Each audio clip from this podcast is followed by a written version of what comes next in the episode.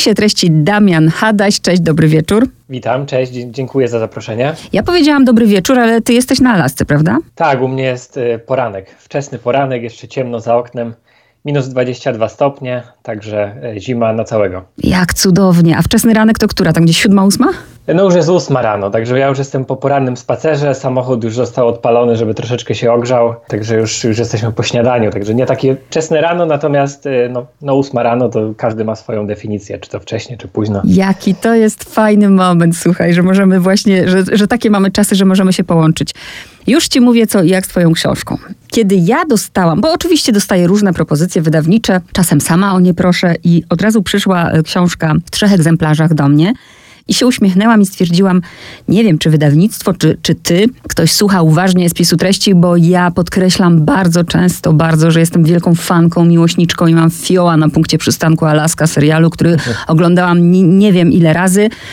Oczywiście wiem, że on nie był kręcony na Alasce, ale w ogóle wiesz, sama, samo hasło Alaska albo takie miasta jak e, Sitkow na przykład, to ja po prostu wow. I nagle przychodzi ta książka i ja się uśmiecham. Mówię, niewiarygodne. Jest ktoś, kto spełnił moje marzenie. No bardzo się cieszę, że to tak, tak odebrałaś. Ja nie jestem odpowiedzialny za wysyłkę książki, natomiast prześlę podziękowania wydawnictwu, bo to, bo to tam poważna ekipa się tym zajmuje. E, no tak, no ja trafiłem na tą Alaskę, powiem szczerze, że akurat nie przez przystanek Alaska, bo ja w momencie, gdy, gdy serial Przystanek Alaska się pojawiał w, w telewizji, to ja dopiero się rodziłem. Właściwie ostatnio sprawdziłem taką ciekawostkę, że w momencie, gdy emitowany był pierwszy odcinek serialu, e, ja jeszcze nie byłem na świecie. Dopiero za 10 dni miałem się urodzić. O. E, więc e, serial nie był gdzieś moim tutaj taką inspiracją do przeprowadzki. Ja się przeprowadziłem do, do największego stanu Ameryki ze względu na, na miłość, na Elizabeth, na, na dzisiaj już na moją żonę. No to zdradź trochę, bo wiem, że o tym piszesz w książce, więc też troszeczkę możesz powiedzieć, bo wy nie poznaliście się na Alasce. Nie, nie. My się poznaliśmy tak trochę w połowie drogi pomiędzy gdzieś Polską a Stanami Zjednoczonymi, bo na, na małej wysepce na Islandii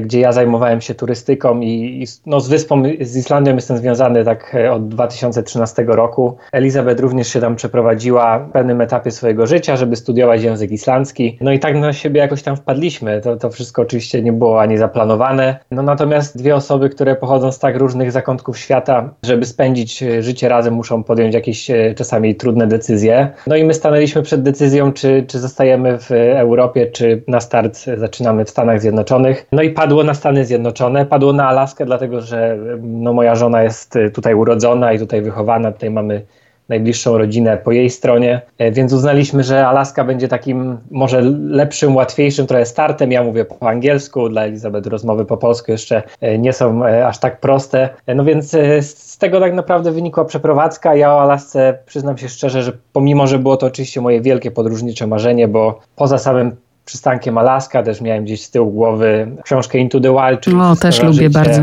Tak, więc y, gdzieś tam o tej Alasce słyszałem często z programów przyrodniczych, tych niedzielnych, które się oglądało z rodzicami, jak się, jak się było jeszcze dzieckiem, więc gdzieś ta Alaska była, natomiast wydawała się oczywiście nie, nie być w moim zasięgu w tym czasie. Natomiast no cóż, no po przeprowadzce okazało się, że żyje się tutaj tak jak w każdym innym miejscu na świecie, że, że, że po prostu no, funkcjonuje tutaj y, całkiem spora społeczność. Czy teraz ten okres jest, że, że masz tak zwany, albo ty nie masz może, winter blues? Wyjaśnij słuchaczom, co to jest. No to jest taka, oczywiście w dużym cudzysłowie, taka le lekka e, forma depresji, tak? Taka, taka może, nie wiem, zimowa.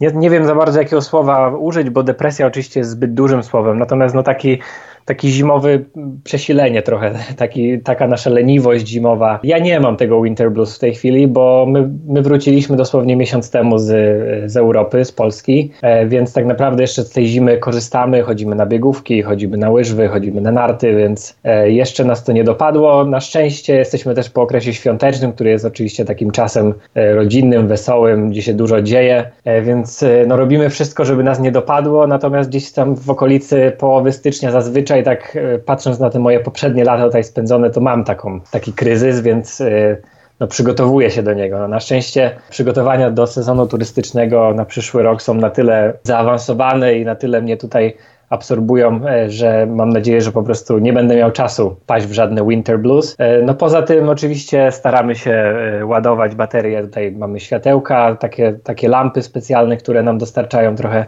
dodatkowego światła.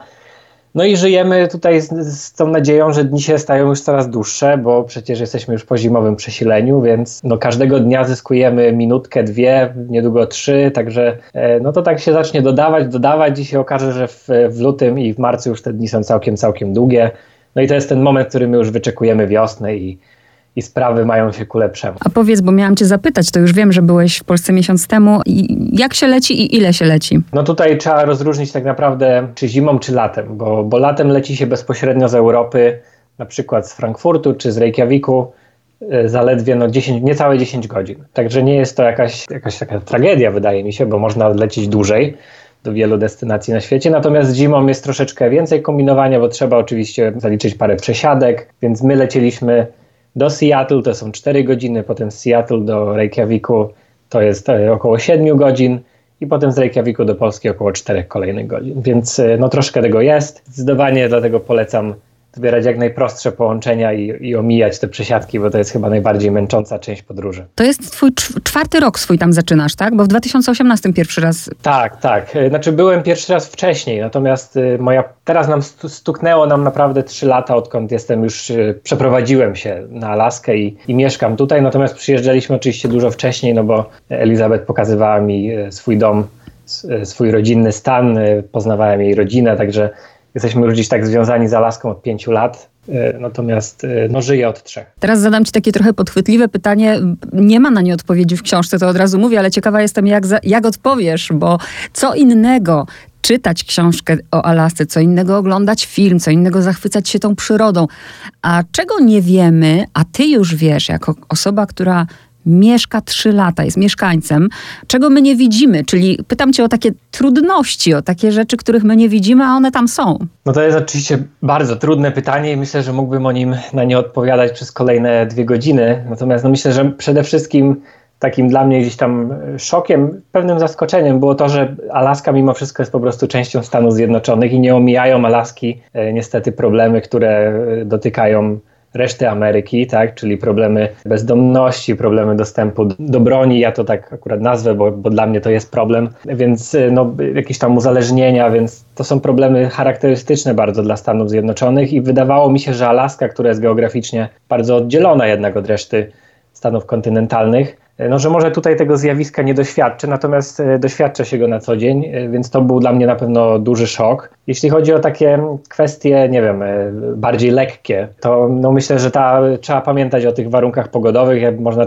czytać moją książkę o tej zimie i ta zima wydaje się właśnie magiczna i taka, taka fajna i, i fajnie by było tego doświadczyć. Rzeczywiście jest fajnie tego doświadczyć, natomiast te 6 czy 7 miesięcy takich warunków może się oczywiście dać we znaki. Warto też pamiętać, że Alaska ma takie dwa, przynajmniej dwa różne oblicza. Ja też o tym w książce wspominam, natomiast wydaje mi się, że to często może do, do czytelników czy do osób, które obserwują mnie gdzieś w internecie, nie do końca trafiać, że Alaska to są, ma tak naprawdę no, dwa zupełnie różne światy. Jeden to jest ten świat, w którym jesteśmy połączeni drogami lądowymi czy e, drogą morską poprzez, poprzez system promów stanowych. Natomiast drugi świat to jest ten całkowicie odizolowany. To są e, miasteczka, do których nie prowadzą zupełnie żadne drogi dojazdowe, do których trzeba dolecieć małym samolotem, które często muszą być samowystarczalne, zależą całkowicie od ewentualnych dostaw żywności spoza, e, spoza stanu, więc to jest no, zupełnie inne życie. Tam ludzie wciąż no, trudnią się w dużej mierze polowaniem, własnymi zbiorami, musieli zadbać o to, żeby dotarła do nich e, edukacja, muszą o wszystko walczyć wciąż. Dzisiaj mierzą się między innymi ze skutkami zmian klimatu. Więc e, no, warto o tym pamiętać, że ta Alaska oczywiście, ta, my myślimy o tej przyrodzie, o tym pięknie, o tych wysokich górach, lodowcach, kwitnących kwiatach i niedźwiedziach.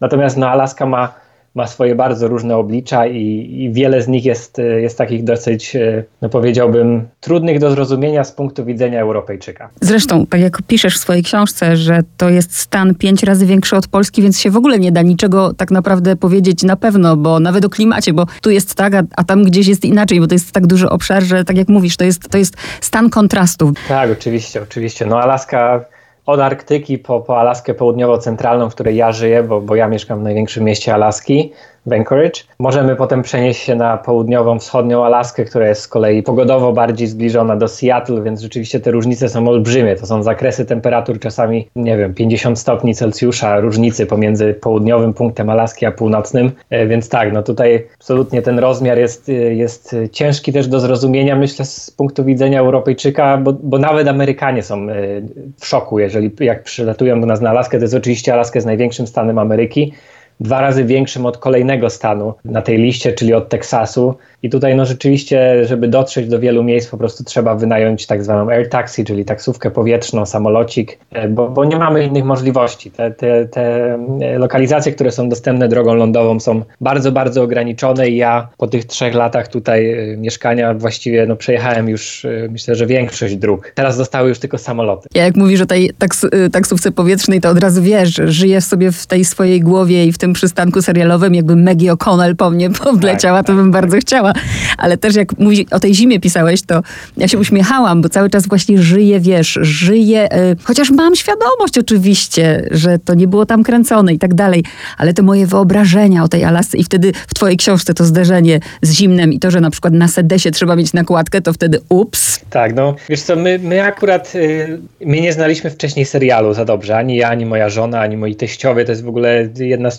ciekawszych zagadek, yy, że, że serial w ogóle nie jest tutaj popularny. Coś takiego takiego. Tak, serial jest bardzo popularny w Polsce, zdobył olbrzymią popularność, między innymi chyba dlatego, że pojawił się tak naprawdę no, na początku lat 90., gdzie, gdzie Polacy byli rządni, tak. e, powiedzmy, tych zachodnich produkcji.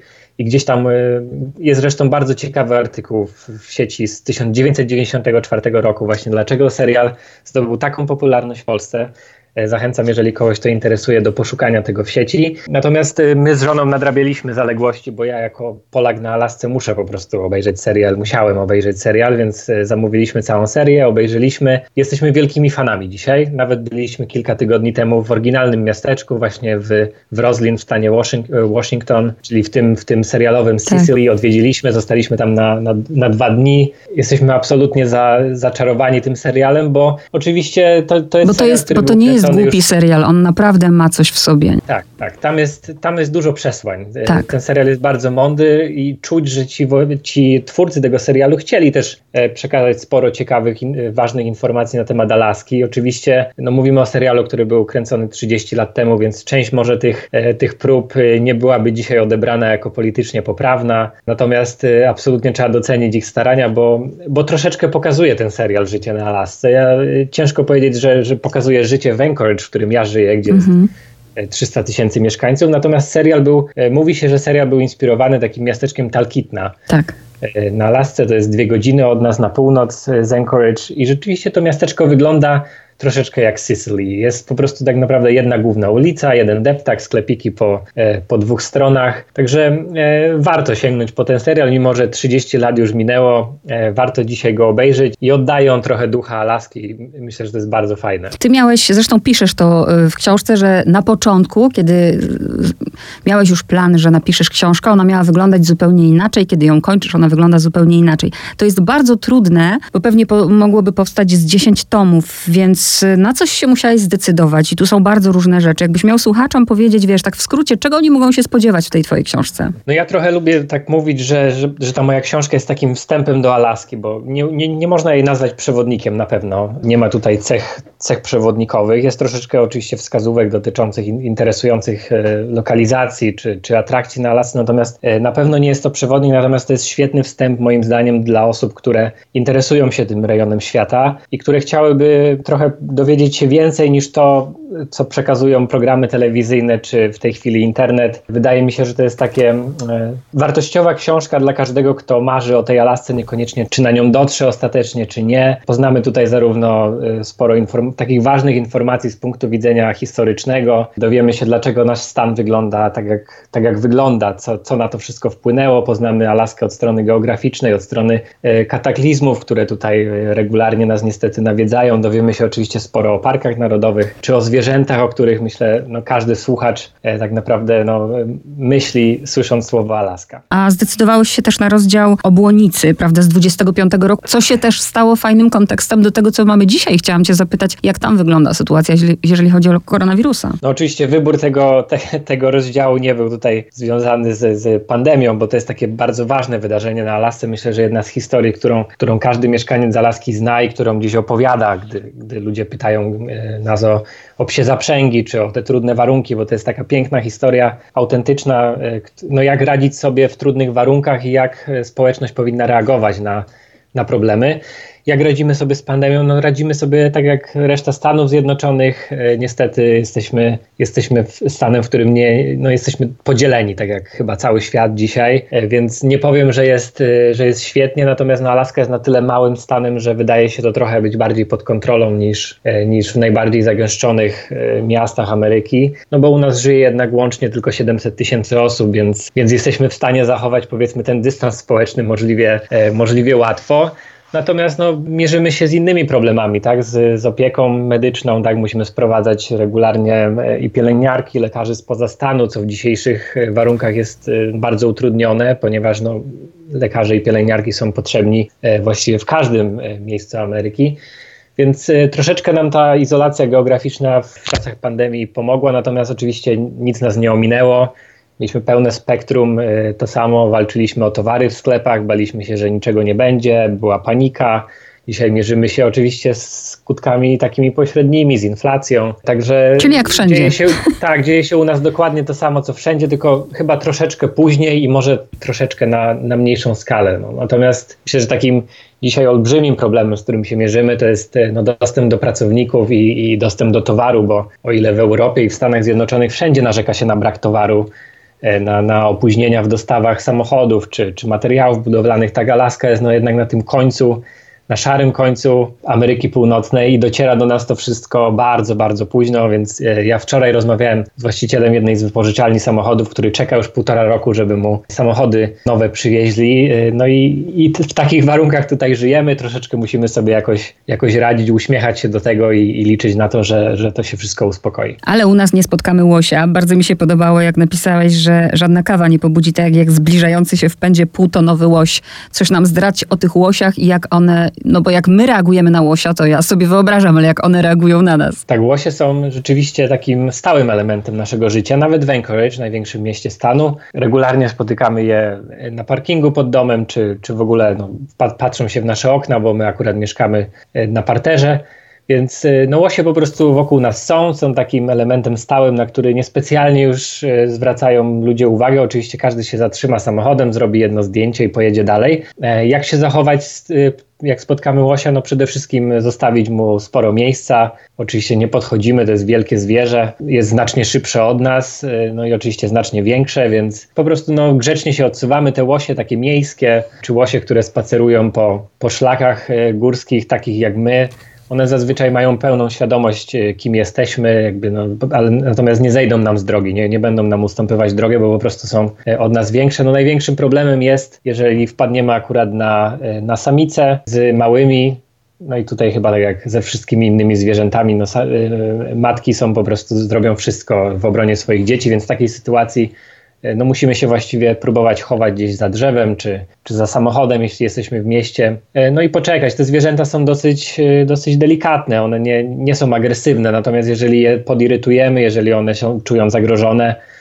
zaczniemy się za bardzo zbliżać, e, no to wtedy jesteśmy w poważnych tarapatach i dokładnie tak samo wygląda u nas sytuacja z niedźwiedziami. E, niedźwiedzie też zdarza się spotkać je w mieście. Ja widziałem, mieliśmy niedźwiedzia czarnego pod domem kilka razy, a mieszkamy właściwie w centrum miasta, więc to też jest taki, powiedziałbym, może nie tak stały jak, jak łosie element naszego życia, Natomiast jest y, i tak po prostu wygląda tutaj funkcjonowanie na lasce. Nie jest to dla nikogo wielkie zaskoczenie, trzeba przestrzegać pewnych zasad, y, pamiętać o tym, że no to my jesteśmy gośćmi wciąż na, na, na tym terenie przynajmniej. Y, no i, i, musimy znać swoje miejsce w szeregu. Dopóki będziemy zachowywać się rozsądnie i będziemy przestrzegać tych wytyczonych zasad, to nic nam się na pewno złego nie stanie. Sitka, Juno, ja po prostu wiesz, te wszystkie nazwy znam. Byłeś w tych wszystkich miejscowościach? No we wszystkich miejscowościach niestety Alaski nie byłem byłem, bo oczywiście mówimy o raz, że olbrzymim stanie, natomiast y, mamy no ponad, ponad 200 wiosek, do których nie ma dojazdu samochodowego, nie da się tego tak wszystkiego łatwo odwiedzić. Byłem oczywiście na Alasce Południowo-Wschodniej, między innymi w Juneau, w stolicy Alaski. E, no, no cudowny a Fairbanks? Kawałek. A Fairbanks? Tak, tak, oczywiście byłem. Fairbanks e,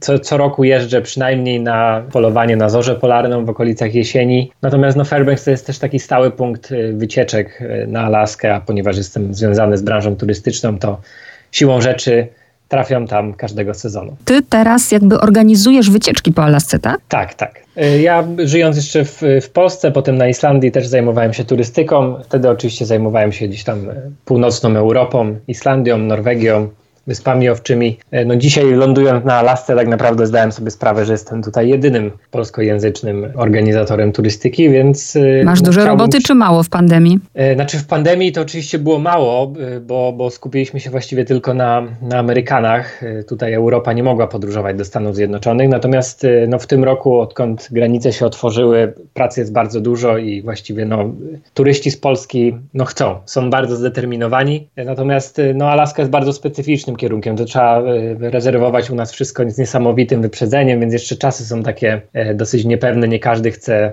rezerwować wyjazd na 9 miesięcy przed. Natomiast no, próbujemy sobie z tym radzić. E, mamy, mamy sporo, generalnie kalendarz mamy na przyszły rok już obłożony. Tak wow, tak, ciekawe, nie, nie czy, jest źle. Ciekawe, czy kiedyś spełnię swoje marzenia. Gdybym przyjechała, oczywiście tak sobie tak po prostu fantazjuję, to zabrałbyś mnie do magicznego autobusu. Tam, tam mówimy oczywiście o Wszystko za życie, to też jest bardzo popularny film, bardzo popularna książka. Ludzie tam chcą pewnie jechać. E, no dzisiaj jest to proste, bo magiczny autobus już nie jest w miejscu, w którym był wcześniej. E, jest w muzeum Fairbanks. Mm -hmm. Także jak najbardziej wszystkich chętnych zabiorę. Jeśli byłoby, jeśli zadałabyś to pytanie 2-3 lata temu, to pewnie powiedziałbym ci, że cię nie zabiorę, e, ponieważ szlak do, do tego tak zwanego magicznego busa był, no jest raz, że bardzo niebezpieczny, a dwa, nie jest też e, wcale specjalnie atrakcyjny, e, więc to raczej ma taki, taki wymiar gdzieś tam może pielgrzymkowy dla, dla wielkich fanów bohatera książki Christophera McCandlesa. Natomiast dzisiaj jest, dzisiaj autobus jest w muzeum, tak zwanym Muzeum Północy na Uniwersytecie Uniwersytecie Fairbanks, tam jest odnawiany, właśnie po to, żeby turyści z całego świata mogli się nim e, zachwycać, bo autobus tak naprawdę przez lata po prostu niszczał e, turyści go odwiedzający zabierali, każdy zabierał kawałek tego autokaru z sobą i niewiele z niego pozostało. E, więc to był nie tylko ostatni moment, żeby zadbać o bezpieczeństwo tych mniej świadomych turystów, którzy wybierają się na szlag, ale też, żeby po prostu zachować pamięć e, zarówno tego autokaru, jak i bohatera książki. To, co mnie ucieszyło w Twojej książce, bo jak czytam książki podróżnicze e, albo w ogóle związane, reportaże jakiekolwiek, to zawsze mi brakuje rozdziału o edukacji. Kto do mnie przychodzi, to ja pytam, a jak wygląda edukacja? I proszę, mam, a to mnie zawsze interesuje, więc zdrać trochę, bo mm, ja pamiętam, jak jeszcze byłam dzieckiem i nam gdzieś pokazywano w szkole, na filmach, jak gdzieś tam w ogóle w Australii, jakieś zdalne nauczanie, to się w ogóle nam nie śniło, że to może być. Jak, jak wygląda system edukacji na Alasce, jak liczne są tam klasy? Rozumiem, że to też nie jest odpowiedź jedna, no bo w różnych częściach to różnie wygląda. Jasne. Tutaj znowu trzeba by było tak najprościej podzielić tą Alaskę na dwa różne światy, czyli ten, ten świat tych e, odizolowanych wiosek, gdzie, gdzie szkoła jest tak naprawdę e, takim kluczowym, głównym budynkiem dla całej społeczności. To są często miasteczka, w których tych dzieci jest kilkanaście, maksymalnie kilkadziesiąt, więc oczywiście te klasy są łączone, to e, nie są, dzieci nie są podzielone na, na roczniki, a raczej na, na jakiś zakres wiekowy, więc tam te, te klasy czasami potrafią liczyć po, po kilka osób, także to jest zupełnie E, zupełnie inny świat. No tam oczywiście ta walka o edukację w tych wioskach trwała bardzo długo. Dopiero w latach 70. udało się e, wywalczyć e, tak naprawdę no, potomkom rdzennych mieszkańców Alaski dostęp do edukacji dla swoich dzieci. Wcześniej te dzieci wysyłane były do, do szkół z internatem nie tylko na Alasce, ale też do innych części Stanów Zjednoczonych. Więc to jest oczywiście bardzo ciekawa historia, myślę, z punktu widzenia Europejczyka. My słyszymy czasami te historie dotyczące Kanady przede wszystkim i, i tych tragicznych odkryć. Natomiast Alaska też ma, ma podobną historię. Może nie tak tragiczną, mam nadzieję przynajmniej, że nie tak tragiczną. Nic na to nie wskazuje na tą chwilę. Natomiast no to, o tą edukację trzeba było długo, długo walczyć. Natomiast jeżeli mówimy o takim świecie, w którym mi przyszło żyć, świecie miejskim, w którym, w którym jest dojazd, dojazd tak naprawdę samochodowy, bo to do tego się sprowadza, no te szkoły są już, już bardzo liczne, natomiast są myślę, że bardzo zróżnicowane. To też z punktu europejskiego ciężko to myślę zrozumieć. Ja w książce piszę o tym, że w szkołach w Anchorage dzieci porozumiewają się ponad 100 różnymi językami. Myślę, że to jest taki, taka, taka duża ciekawostka, bo, bo no Ameryka wiadomo stoi imigrantami, natomiast Alaska jest bardzo zróżnicowana pod tym względem. U nas nie ma takiej typowej drugiej największej grupy społecznej, jak w większości innych stanów Ameryki, gdzie dominują przede wszystkim osoby pochodzenia meksykańskiego.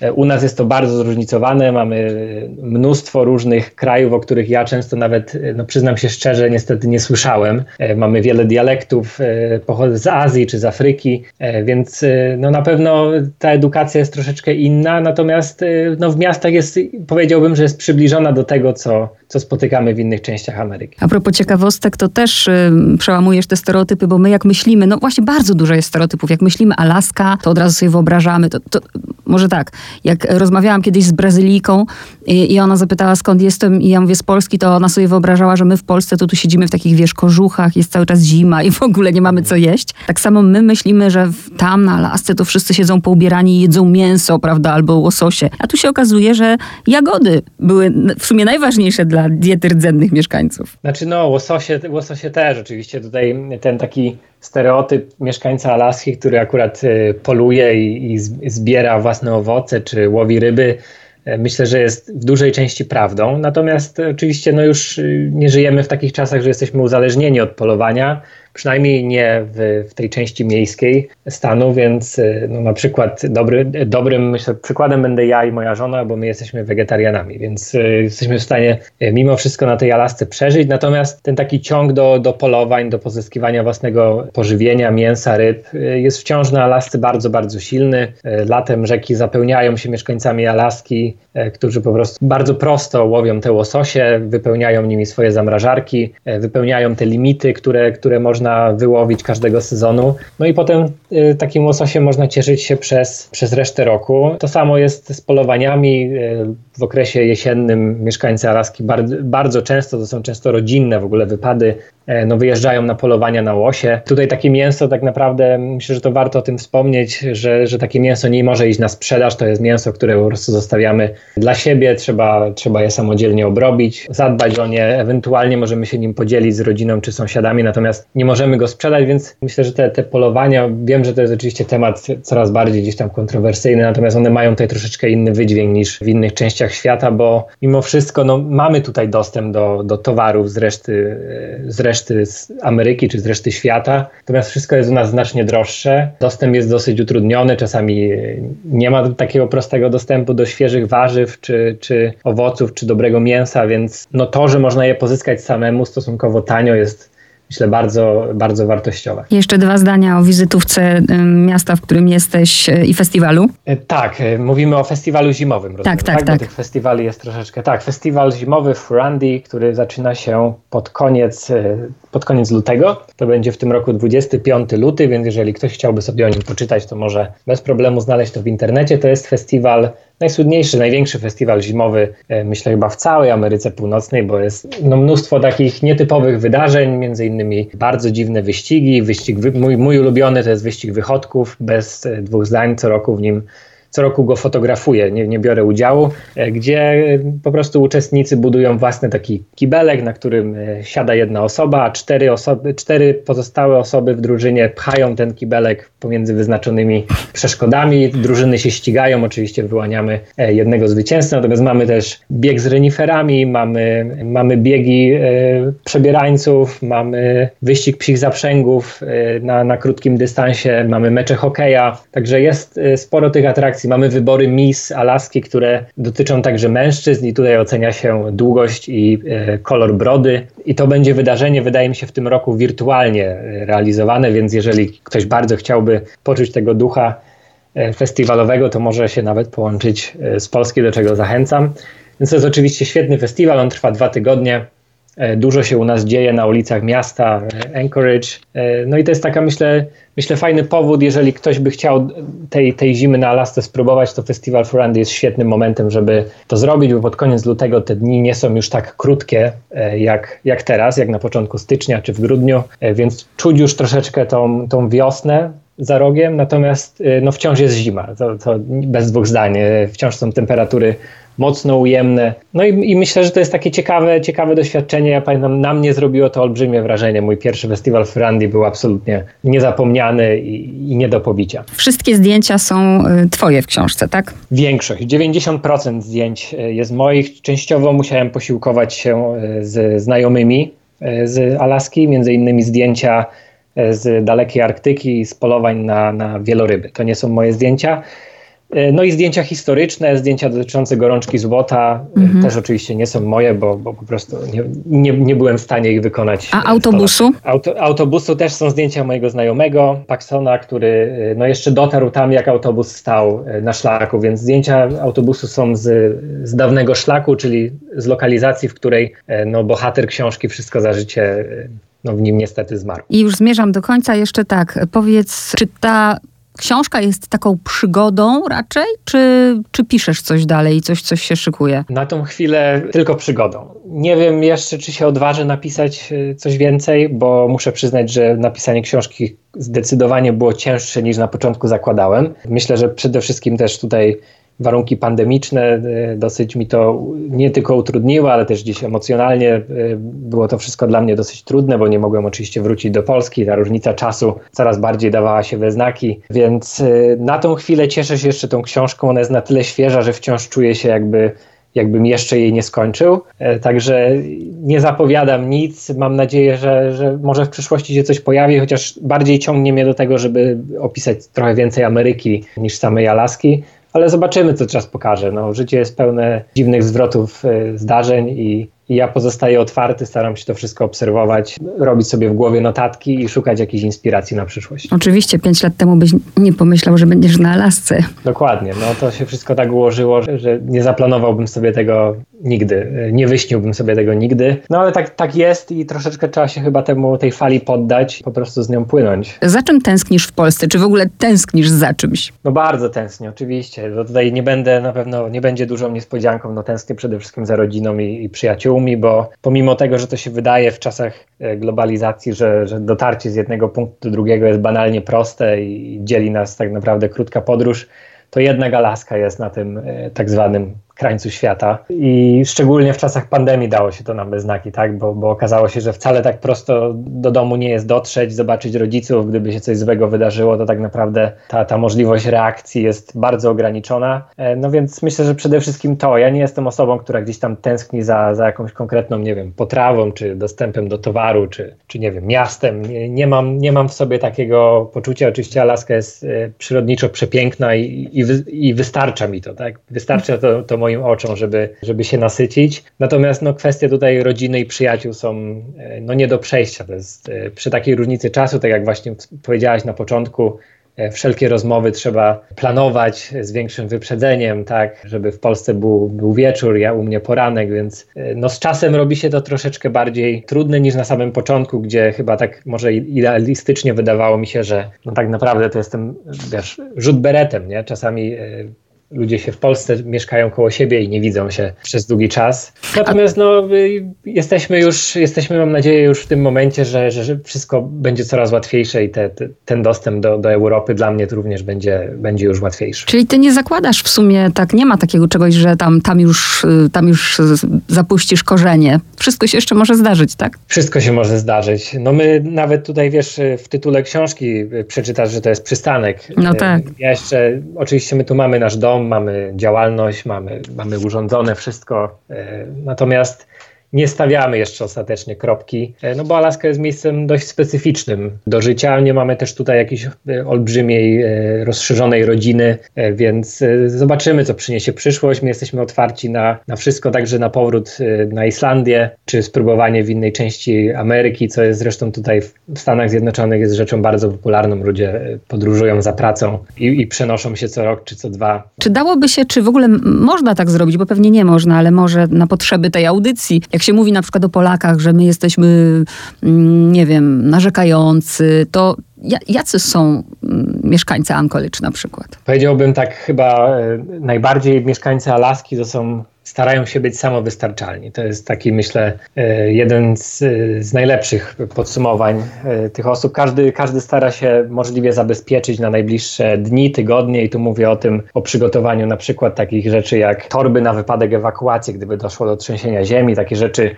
każdy właściwie ma gdzieś przygotowane w domu, e, więc myśli się o tym, docenia się tą, tą przyrodę, natomiast także idące za nią zagrożenia. Ludzie mają oczywiście w domach nie wiem, spreje na niedźwiedzie, więc myślę, że ludzie podchodzą z dużym szacunkiem do, do swojego otoczenia, natomiast starają się w tym wszystkim być możliwie samowystarczalni, bezpieczni. No i tutaj też można w to, w to włożyć do tego worka tak naprawdę te pozyskiwanie samodzielnie żywności, tak, zbieranie jagód. No, A mentalnie? To, to chyba mam, mam na myśli raz. takie mentalne podejście do tego wszystkiego. Nam by się to wydawało, Boże, jakie to wszystko trudne.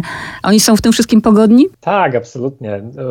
Wielu mieszkańców Alaski nie wyobraża sobie lepszego miejsca do życia, więc e, wszyscy się cieszą z tej, z tej przyrody. I ja wiem, że czasami tak się wydaje, że życie na tej, na tej północy, w tych, w tych miejscach, gdzie jest długa zima, ciemno, że może być trudne, natomiast ja mam czasami wrażenie, że tutaj ludzie wręcz czekają na tą zimę, bo to są zazwyczaj miłośnicy e, właśnie biegłówek, łyż, w nart, tak, więc mają warunki 6-7 miesięcy. Świetne, mamy warunki, bo ja też oczywiście z tego wszystkiego korzystam, e, więc y, myślę, że tak, że, że mieszkańcy Alaski są y, oczywiście twardo stąpają po ziemi, ale są przy tym y, bardzo pogodni, bardzo weseli, no i cieszą się z tych dobroci z przyrody, które nas otaczają. Super, mam nadzieję, że dobrze zacząłeś dzień i cokolwiek cię czeka też będzie udany. Dziękuję bardzo. Tak, dobrze zacząłem dzień, bo rozmową z tobą, także dziękuję.